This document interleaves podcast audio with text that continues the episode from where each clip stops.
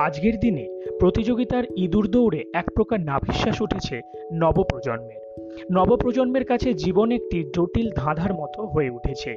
কিন্তু আজ আমরা যার কথা বলব, তার জীবন কাহিনী আজকের প্রজন্মকে অনেকটাই অনুপ্রাণিত করবে। আজ আমরা কথা বলব কেরলের বাসিন্দা শ্রীনাথকে নিয়ে। কেরিয়ার সর্বস্ব জীবনে তিনি কুলির কাজ করেও হয়ে উঠেছেন একজন আইপিএস অফিসার। শ্রীনাথের এই অভাবনীয় সাফল্যের পিছনে রয়েছে দাঁতে দাঁত চেপে লড়াইয়ের গল্প। তার কাছে ছিল না কোনো ইউপিএসসির বই, ছিল না কোনো বিশেষ গাইড। তাও শ্রীনাথের এই সাফল্যের কাহিনী মোহিত করবে সবাইকে। নিম্ন মধ্যবিত্ত পরিবারে ছেলেটির জন্ম। তার পরিবারে অভাব ছিল খুব স্পষ্ট। তাই শ্রীনাথ নিজেকে ভেঙে গড়ে তুলেছিলেন নিজের মতো করে। পরিবারের অভাব নিরাময়ের জন্য তিনি কুলির কাজ করতেন কেরলের এর্নাকুলাম রেলওয়ে স্টেশনে। সংসারে শ্রীনাথই একমাত্র যিনি উপার্জন করে কোনো মতে সংসার চালাতেন। এর পরের ঘটনায় শ্রীনাথের জীবনে এক রূপকথার মতো।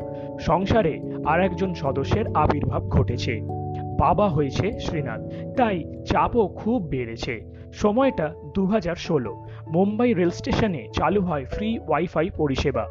এই ঘটনার পর শ্রীনাথের ভাগ্যের চাকাও ঘোরে। কিছুদিন পর তার নিজের কর্মের জায়গাতেও শুরু হয় এই ফেসিলিটি এই সুযোগের সৎ ব্যবহার করে শ্রীনাথ। তিনি প্রস্তুতি নিতে থাকেন সবচেয়ে কঠিন ইউপিএসসি পরীক্ষার জন্য।